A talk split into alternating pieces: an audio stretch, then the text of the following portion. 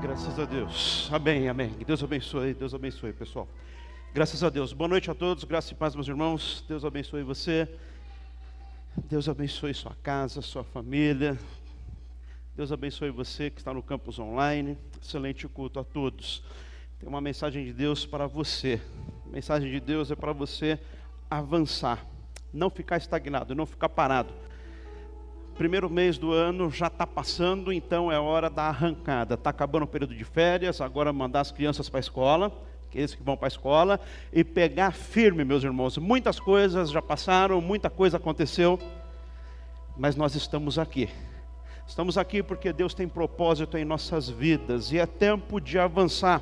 E avançar é uma decisão. Nós decidimos continuar adiante, nós decidimos continuar lutando, nós decidimos continuar em pé, nós decidimos continuar com a graça de Deus e ir avante.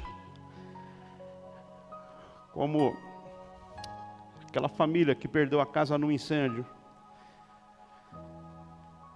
O bombeiro não chegou a tempo.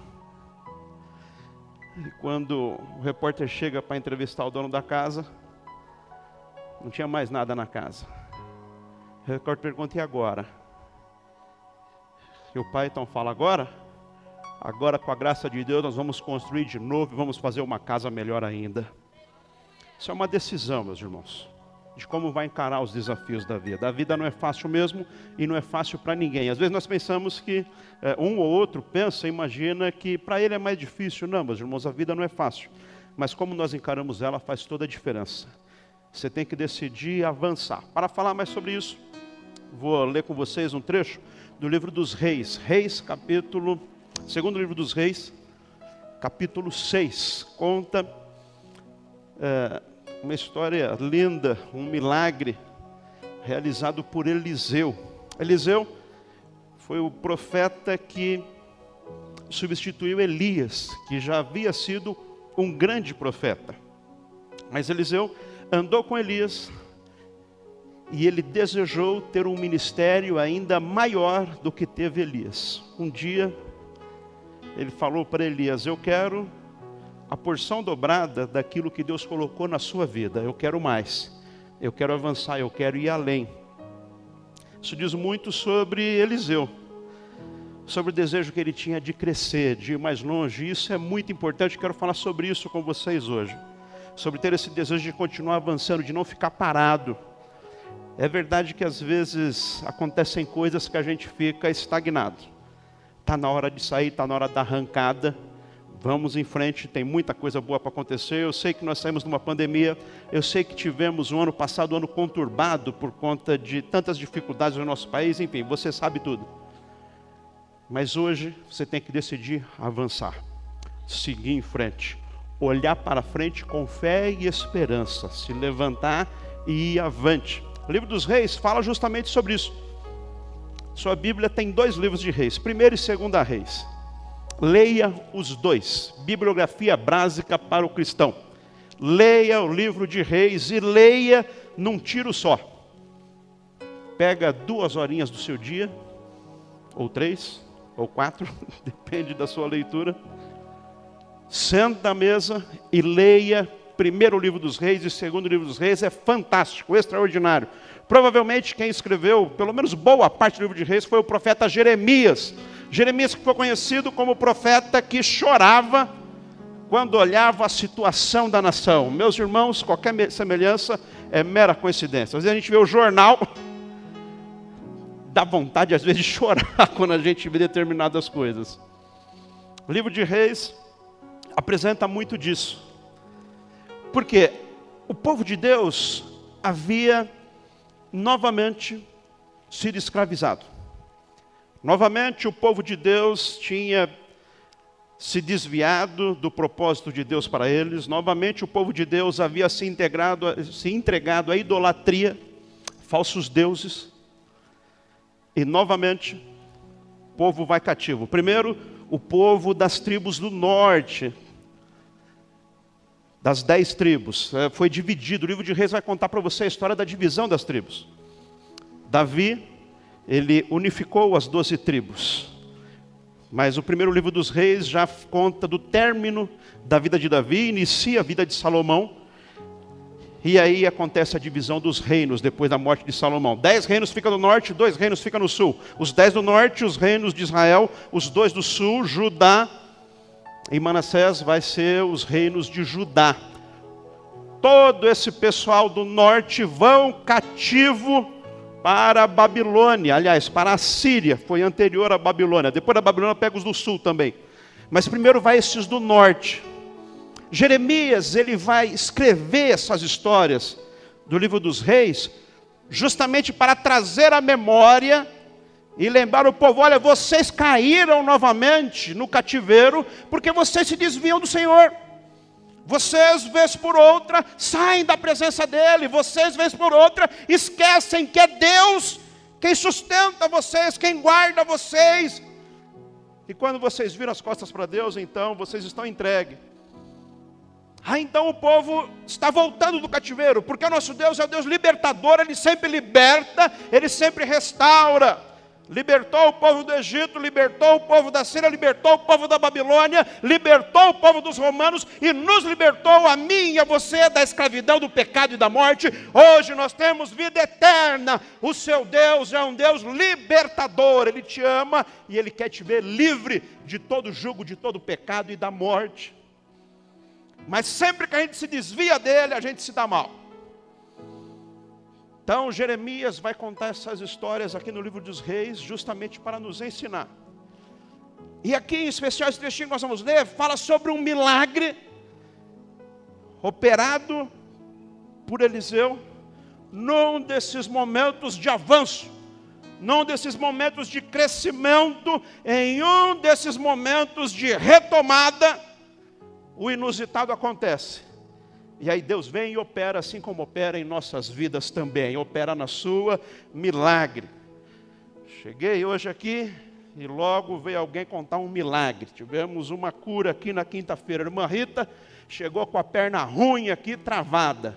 Agora ela já está escalada para o próximo jogo. Está ali, foi curada em nome de Jesus. Amém, minha irmã? Vamos aplaudir o Senhor? Glória a Deus. Deus opera e opera hoje. Milagre, prodígio e maravilha. Vamos ler então segundo livro dos Reis, capítulo 6, versos de 1 a 7. Palavra de Deus para você é essa. Decida seguir avançando, saia da estagnação, avance. Os discípulos dos profetas disseram a Eliseu: Como vês, lugar onde nos reunimos contigo é pequeno demais para nós. Por que não vamos ao Jordão? Lá cada um de nós poderá cortar um tronco para construir ali um lugar de reuniões. Eliseu disse: Podem ir.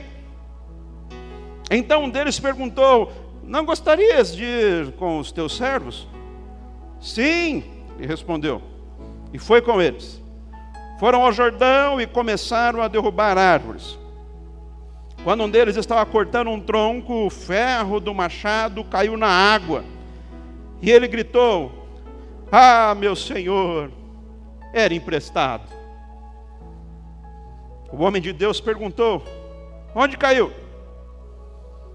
Quando ele lhe mostrou o lugar, Eliseu cortou um galho e o jogou ali fazendo então o ferro flutuar. E disse: Pegue-o. O homem esticou o braço e o pegou. Alguém já viu ferro flutuar na água? Seu Deus é o Deus do impossível. Olho nenhum viu, ouvido nenhum ouviu aquilo que Deus tem preparado para aqueles que o amam. Se necessário for, o ferro vai flutuar, mas o propósito de Deus vai se cumprir.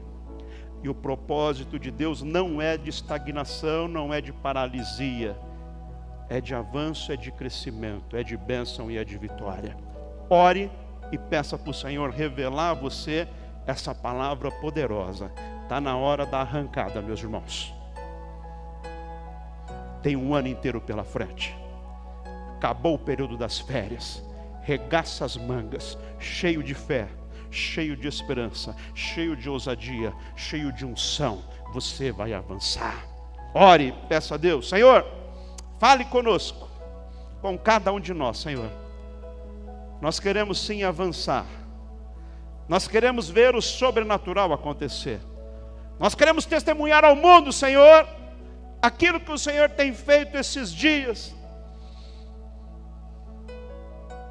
Vem, Espírito Santo, de forma ainda mais assertiva, falar a cada coração.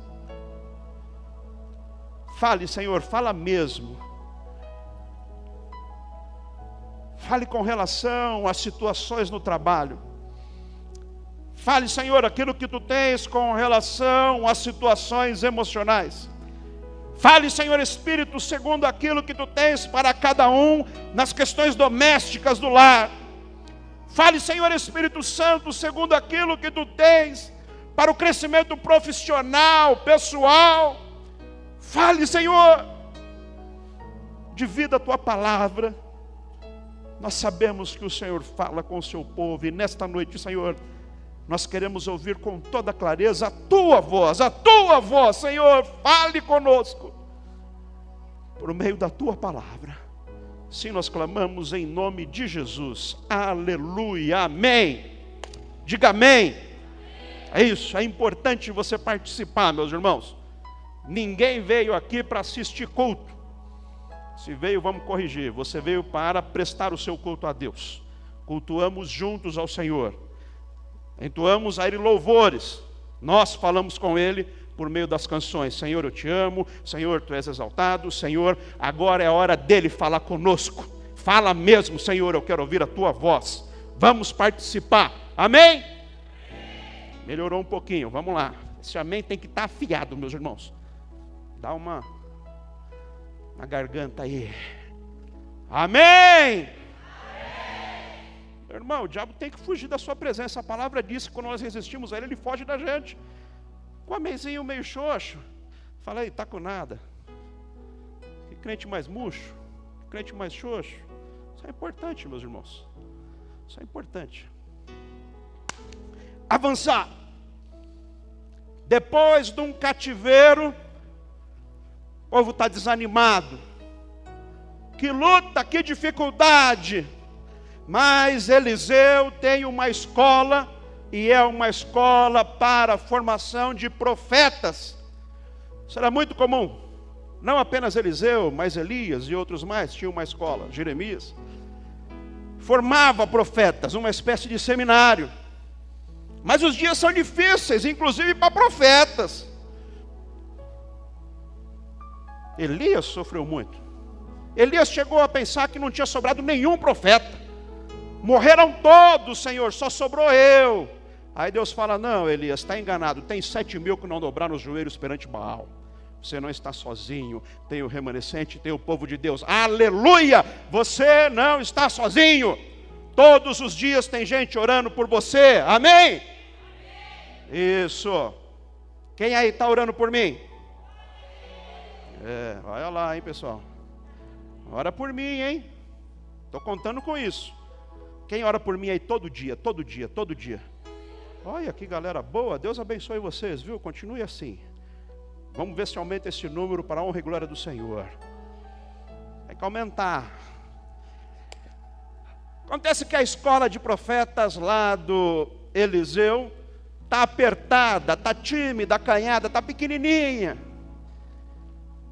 E os jovens então da escola chegam para ele e falam: Eliseu, Coisa boa é ter jovem no nosso meio. O jovem tem o ímpeto. Vamos construir, vamos fazer, vamos avante. Glória a Deus. Hoje pela manhã enviamos três jovens para se dedicar ao estudo, aprendizado da palavra. Dois estudarão o ano inteiro e outra decidiu dedicar quatro anos da vida dela num seminário teológico de curso superior. Deus seja louvado por isso. Aleluia! Bênção de Deus, vamos investir nos jovens, eles têm força, eles têm coragem. Deus está levantando uma geração forte, meus irmãos. O seu filho será muito melhor que você, aleluia. Melhor esse amém aí, meu irmão. Seu filho será muito melhor do que você, amém. amém. É isso. Declara aí: o meu teto será o piso do meu filho, é daqui para cima, será mais santo, será mais honrado, será gente boa de Jesus Cristo, vai ser um homem exemplo para a sociedade, amém? Mulher de Deus, a sua filha, louvado seja o nome do Senhor, aleluia. Vamos acreditar nos jovens, que conversa é essa que a gente, ah, essa geração não quer nada, ah, geração mole só quer saber de ficar no celular e dormir, está repreendido no nome de Jesus. Deus está levantando na embaixada uma geração valente, gente de oração, de jejum, de fé, da palavra de Deus, amém? Isso mesmo, vamos avançar. Para de falar que essa geração não quer nada. Seu pai falava a mesma coisa de você, e o seu avô falava a mesma coisa do seu pai. Quer saber de nada, só quer saber a pipa na rua. Quer saber de nada, só quer saber de ficar caçando passarinho. Vamos mudar essa história. Próxima geração vai ser muito melhor. Por quê? Porque nós aprendemos que, como flecha em nossas mãos são nossos filhos, vamos alinhar essas flechas, vamos apontar elas, vamos polir elas e vamos lançar ela com destino certeiro para a glória de Deus. Amém? Seu filho vai dar certo porque você está investindo nisso. Está orando de madrugada, não está, meu irmão? Sei que você está. Se não está, deveria. Levanta de madrugada e vai orar. Vai na cama dos seus filhos. Não sei dizer quantas vezes de madrugada eu percebi que a minha mãe e o meu pai estavam orando do lado da minha cama. Não sei dizer, porque você sabe, na idade jovenzinha a gente dorme muito, né? Pode cair a casa, a gente continua dormindo. Tempos bons esses. Ora Mensagem de Deus que eu tenho para você é para falar aos jovens e aos adultos e ao pessoal que já passou dos 60. Quem passou dos 60 aí diz amém. Fala bem forte para deixar os jovens aí tremer na base. Os jovens chegam para Eliseu, Eliseu já está velho, cabeça branca, cansado Jovens chegam e falam: Eliseu, está apertado aqui, está desconfortável, vamos construir algo maior, algo espaçoso, algo grande. O que, que eles falam para Eliseu? Eliseu, vamos avançar, Eliseu, vamos avante. O povo voltou do cativeiro, tem muita gente para ser discipulado, para ser ensinado. Precisamos agitar, tem um mundo para ganhar, Eliseu. Eliseu fala: ótimo, pode ir. Vai no Jordão então, derruba a árvore, construir lá um lugar mais maior. Os jovens falam: não, queremos que você vá com a gente. Vem com a gente. Vamos junto. Aqui tem uma dobradinha importantíssima. Jovens têm força, têm ímpeto. Pessoal mais avançado tem a experiência, tem a sabedoria. Já cometeu erros que os mais jovens não precisam cometer. Tem autoridade para dizer: já fiz isso, não faz que você vai quebrar a cara. Mentira do diabo é essa. Quando um pai ou uma mãe fala, ah, eu não posso falar nada para o meu filho porque eu também fiz errado quando eu tinha a idade dele. Mentira do diabo. Verdade para você aplicar na sua vida. Meu filho, olha para mim. Sou seu pai, eu sei o que estou dizendo. Eu fiz errado e quebrei a cara. Por isso eu te digo, com a autoridade de pai que eu sou, a autoridade de Deus colocada na minha vida: não faça isso, que você vai se arrebentar. O diabo tem tirado a autoridade de pai e mãe. Ah, porque eu fiz errado. Eu fiz errado mesmo. Me arrependo muito do que eu fiz. Escuta o que eu estou te dizendo. Eu te amo.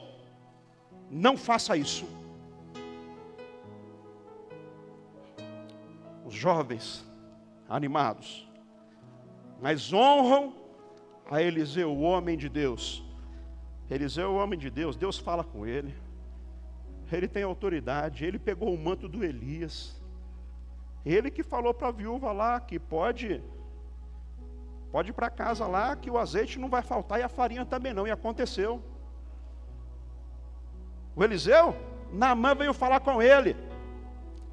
Ele falou: pode mergulhar sete vezes no Jordão, vai sair limpo. Nós vamos, mas você, homem de Deus, vai com a gente.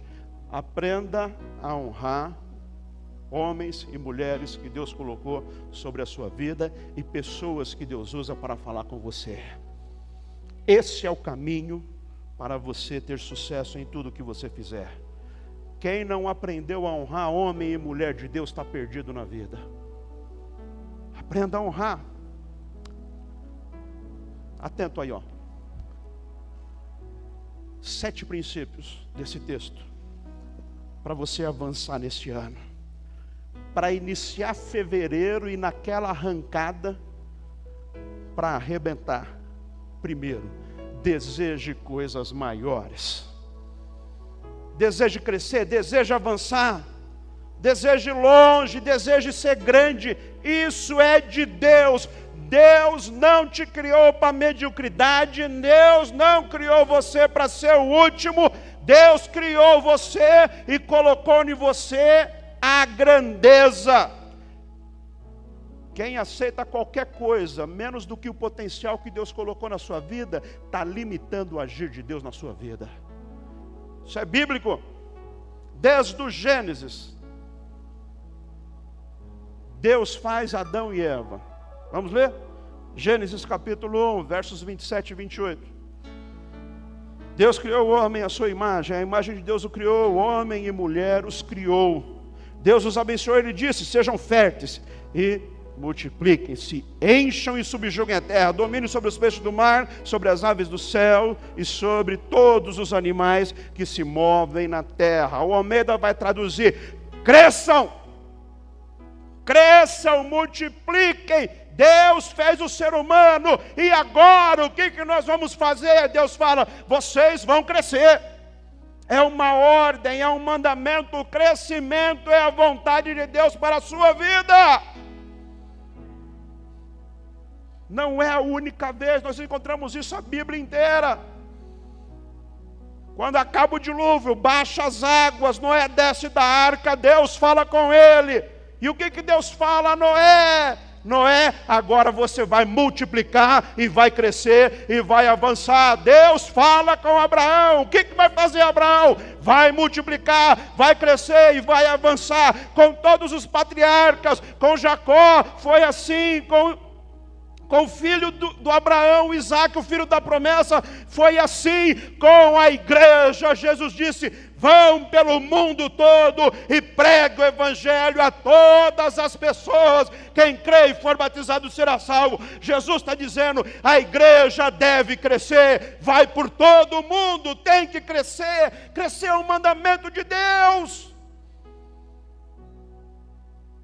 É vontade de Deus que você cresça.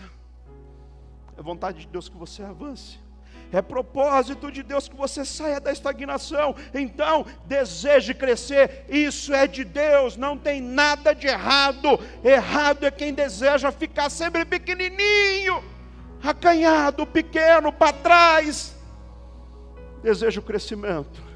Segundo, amplie a sua influência. Não adianta apenas desejar crescer, precisa ampliar a sua influência. Ninguém faz nada sozinho. Alguém teve uma ideia, porque o lugar está apertado e desconfortável. Vamos construir um lugar maior. Vai fazer sozinho? Sozinho não vai.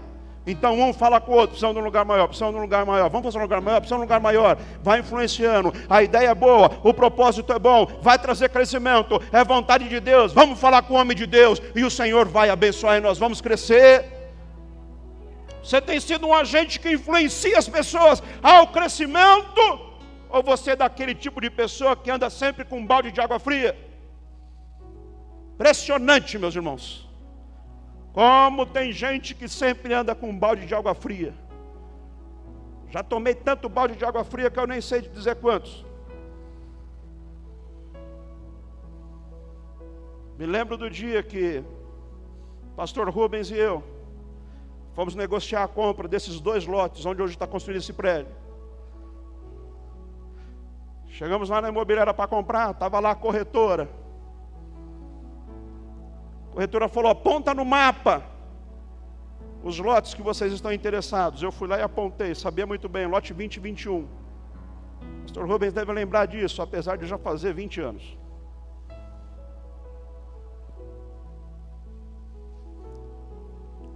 Mulher falou: Acho que você apontou errado o lote. Falei: Não, eu sei o lote que é. O da frente é o 29, os dois do fundo é 20 e 21. A mulher não pode ser. Aquilo é uma pirambeira, aquilo é um barranco. Não tem nada no fundo. Olha o balde de água fria. Você tem que ter certeza daquilo que Deus colocou na sua vida e do avanço que Ele tem para você.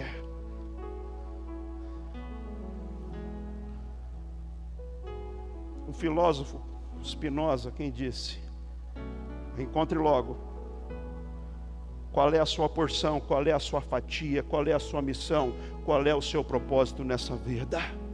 Entendo descoberto, não recue mediante a nenhum obstáculo. Saiba quem você é, saiba a sua identidade, saiba a sua missão, saiba o que Deus espera de você. E tendo descobrido isso, essa segunda parte não tem nada do Espinosa? Isso aí é tudo eu mesmo. Espinosa para naquilo lá. Descobrindo, não recue. Nós tínhamos certeza, é de Deus. Hoje nós estamos aqui nesse prédio para a honra e glória do Senhor. Quando compramos o lote, teve gente na igreja, ei pastor, comprou um buraco, hein? Para que pastor comprou esse buraco? O dia que eu fiz uma reunião de liderança e falei, meus irmãos, vamos começar um culto pela manhã. Para que culto de manhã? Tem necessidade disso? Ainda tem espaço no culto da noite, pastor. Ainda estávamos lá no templo da frente ainda. Balde de água fria. O Senhor moveu. Há muito tempo os cultos da manhã está lotado nessa igreja. Há muito tempo. E avançamos, e avançamos. Para que crescer? Para que ampliar? Para que aumentar? Porque esse é o propósito de Deus na nossa vida. Amém? Esse é o propósito de Deus. Balde de água fria sempre. Você tem que influenciar pessoas para crescer, para avançar, ter um propósito, vai ter uma promoção na empresa. Eu estou esperando, vou estudar, vou me preparar, porque quando sair eu vou ser o primeiro da lista. Vai ter gente para deixar balde de fria. Que nada, rapaz, só entra puxa saco. Que nada, aquilo lá já é carta marcada. Você é quem decide com quem você vai ficar. Você influencia pessoas para avançar ou você anda com um balde de água fria para atacar na vida das pessoas?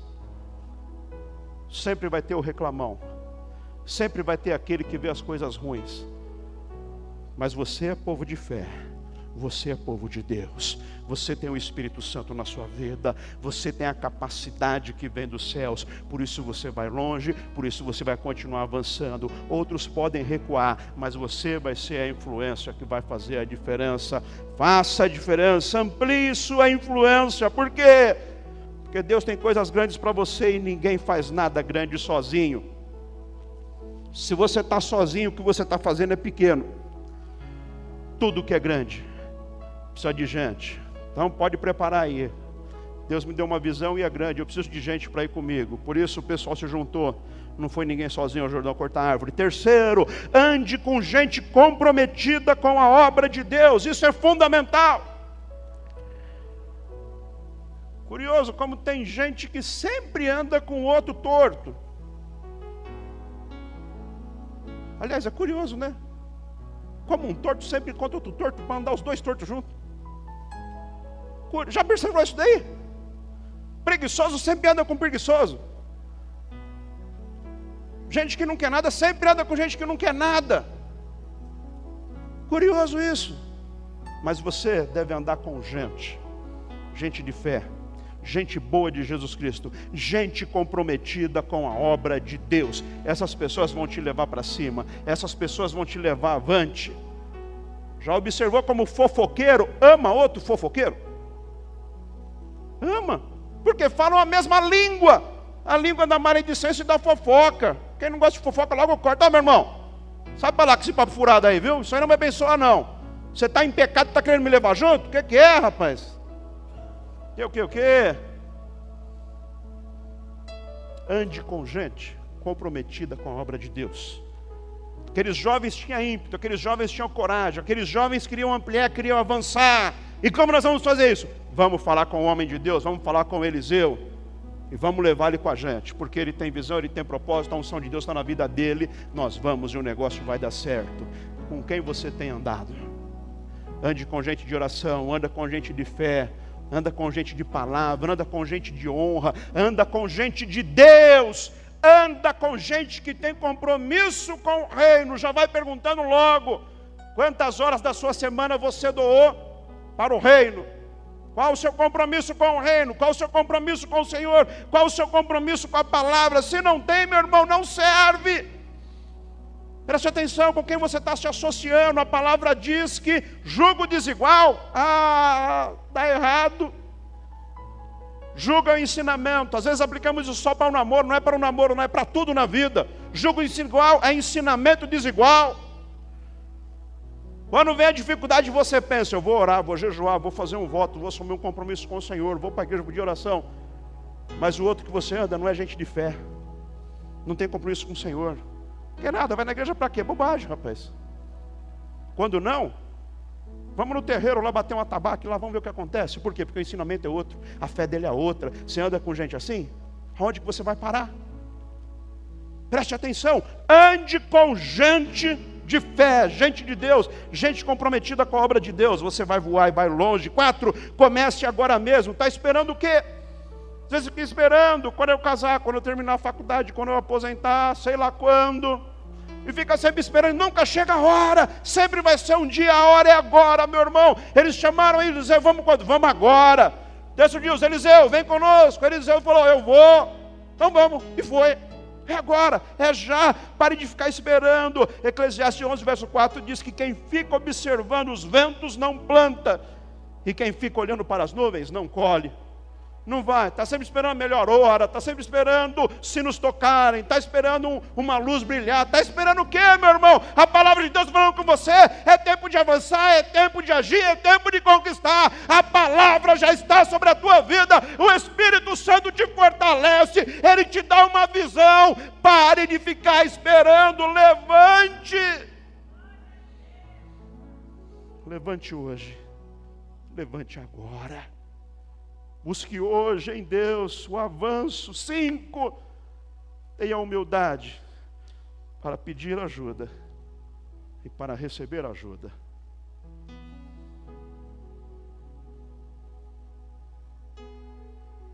Um dos que estavam ali no grupo. E agora, vamos cortar a árvore na beira do Jordão. Não tenho nem machado. Como é que eu vou fazer? Pareceu um anônimo para ajudar. Ou ele saiu pedindo machado por aí. Sei lá o que ele fez. Fato é que o machado era emprestado. Mas ele deu um jeito. É verdadeiro a fala que diz: quem quer dá um jeito, quem não quer, dá desculpa e dá mesmo. Tem gente que anda com um livro de desculpa sempre na mão. Tem desculpa para tudo. Impressionante como é afiado na desculpa.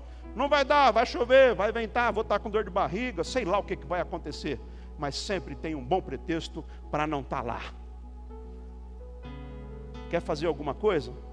Precisa de ajuda de alguém? Dica que eu te dou, por larga experiência, procura a pessoa mais ocupada que tiver. Pessoa mais ocupada que tiver, vai dar um tempo para fazer o que você está pedindo. O encostado vai dar uma desculpa e não vai fazer, e não faz mesmo. Impressionante isso. Tenha humildade para pedir ajuda, peça ajuda, e você vai ver, meus irmãos, Deus vai enviar gente que você nem espera. Você não tem ideia de pessoas que nos ajudaram aqui nessa obra ao longo desses anos, gente que eu não tinha a menor ideia que viria e ajudou, e ofertou, e trabalhou, e investiu. Gente fantástica. Nessa última ampliação aqui, tínhamos que uma parede aqui no fundo, aqui, um negócio enorme. Só por Deus mesmo, né, meus irmãos? Que loucura, né? Quem estava aqui o dia que a gente quebrou essa parede aqui? Estava aí? Pois é. Aquele dia tínhamos mais de 20 homens aqui. Tinha pelo menos uns três ou quatro que nem da igreja não eram.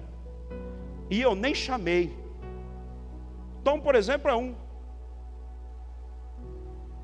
Tom é um amigo. Marido da Fabi. Fabi chegou em casa. É, pastor falou que a semana que vem vai quebrar a parede do fundo da igreja. Quando eu cheguei aqui, o Tom estava em cima da parede com a marreta na mão. Pá, pá, e ficou aqui. Já eram umas 8 horas da noite, um caco só. E o Tom estava aqui, desde as 8 da manhã. Nem esperava.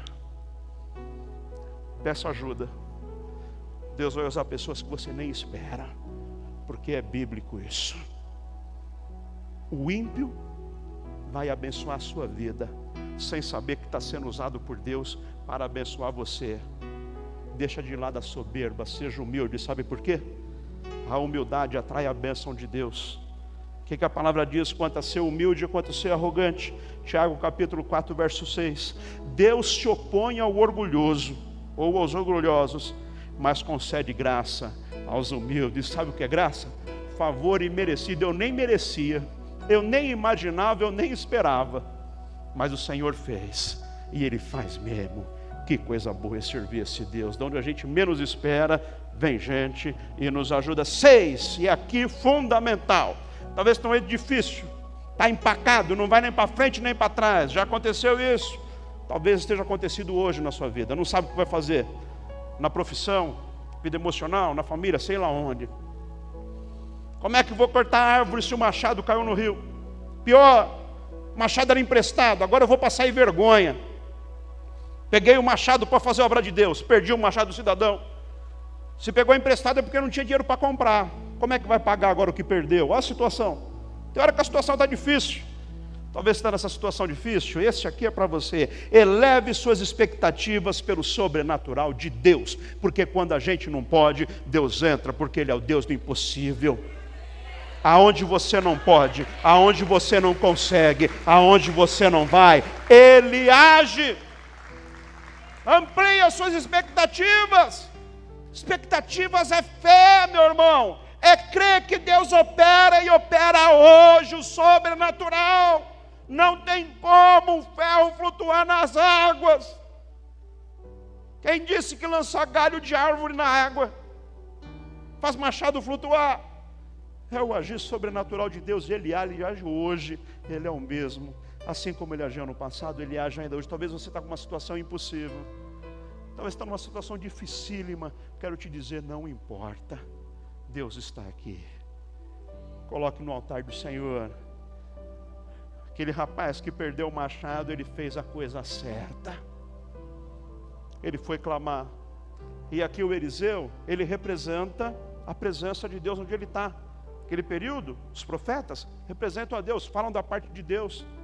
Clame hoje, clame ao Senhor. Quem sabe não é hoje que você vai ver o machado flutuar. Qual é o seu machado que está aí no fundo do rio que você está falando? Acho que não tem mais jeito, não. Eu estou perdido, agora eu vou passar em vergonha. Agora, e agora já era. Talvez está vivendo um lamento como estava aquele jovem lá. Ai, rapaz, não devia ter pegado esse machado sabia que alguma. Você tem sempre a opção, você pode ficar se lamentando, murmurando, reclamando, chorando. E se você ficar fazendo isso apenas para as pessoas, se você ficar fazendo isso apenas numa síndrome de coitadismo, não vai dar em nada. Mas se você decidir colocar o seu lamento no altar do Senhor, não é murmuração, é lamento. Murmuração é o reclamão. Lamento é aquele que sabe, eu preciso da ajuda dos céus, porque a situação está difícil. Pare de se lamentar para as pessoas e vai levar o seu lamento ao altar do Senhor. Isso é bíblico. Aliás, tem um livro que chama, o livro chama Lamentações, não chama murmurações. Murmuração é o reclamão. Não vai reclamar para Deus, vai apresentar ao Senhor o seu coração. Esse jovem apresentou, peguei emprestado o machado, é para a obra de Deus, e agora não tenho machado para devolver, o que é que eu vou fazer? E o Senhor veio com a provisão. E o milagre aconteceu. Amplie as suas expectativas, porque o sobrenatural de Deus acontece hoje no nosso meio e em nossas vidas. A causa está difícil? Maravilhoso. Você está no lugar certo, na hora certa. O especialista em causas impossíveis está aqui. Apresente a ele a sua causa, você vai ver, ele vai responder a sua oração. Por fim, disposição. Disposição tenha disposição para alcançar o seu milagre. Sem variações. A Bíblia toda vai apresentar para a gente o agir sobrenatural de Deus. Mas sempre Deus nos convidando para fazer parte do milagre. Naamã, você vai ser curado da lepra. Faz a sua parte, vai mergulhar sete vezes no Jordão. Josué, as muralhas vão cair, faz a sua parte.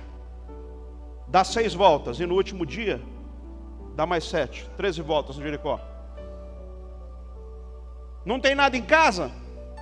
Só dois gravetos? Então faz o seguinte: faz um bolo para mim. E depois sai despejando lá, vasilha e vasilha. Você vai ver, não vai faltar azeite, não vai faltar farinha. Faz a sua parte. Vai ter multiplicação de pães e peixe. Mas primeiro, seja generoso. Dá a matéria-prima aí, o pão e o peixe. Cinco pães e dois peixinhos. Vai ser transformado água em vinho. Pega as talhas e vai encher com água as talhas. Você vai ver isso na Bíblia inteira.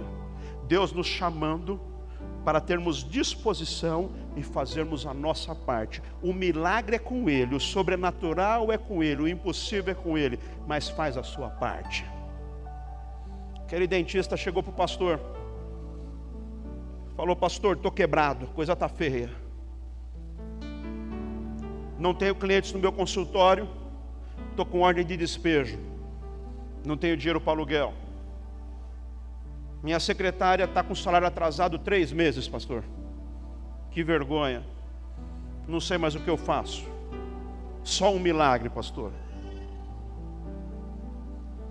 O pastor falou: tá bom. Não tem cliente? Se não tem cliente, para que você precisa de secretária? Para ficar servindo o seu cafezinho. Veio falar comigo, vai fazer agora o que eu vou falar. Amanhã eu vou lá no seu consultório. Eu vou orar lá. Segue a minha direção.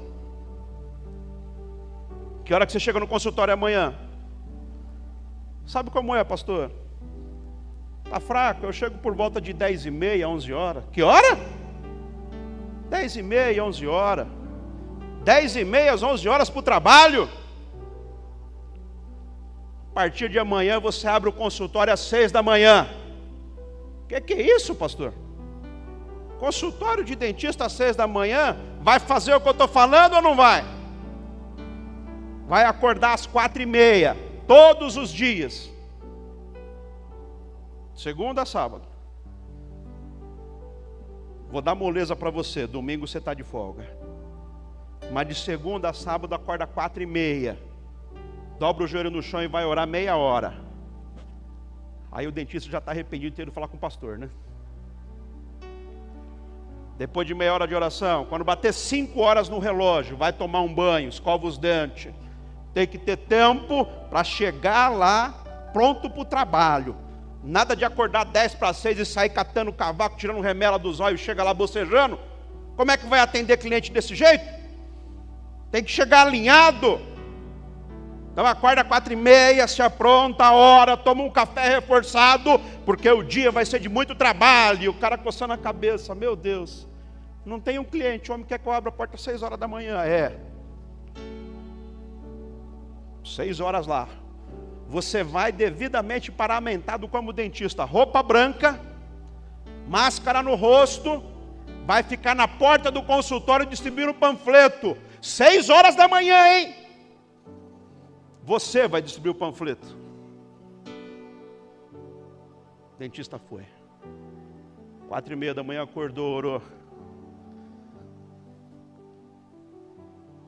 Se aprontou. Saiu de casa às cinco e meia, seis horas, estava distribuindo o panfleto. Tinha uma grande empresa ali perto dele. Passou o diretor da empresa. Chegava cedo não se engane, todo mundo que é grande trabalha muito. Trabalhou muito para chegar onde chegou. Não se engane, viu? Seis horas da manhã, está lá o diretor chegando com uma dor de dente danado. Está inchado. Seis horas da manhã não tem dentista nenhum. Mas quando ele vai passando, ah, tem um dentista ali.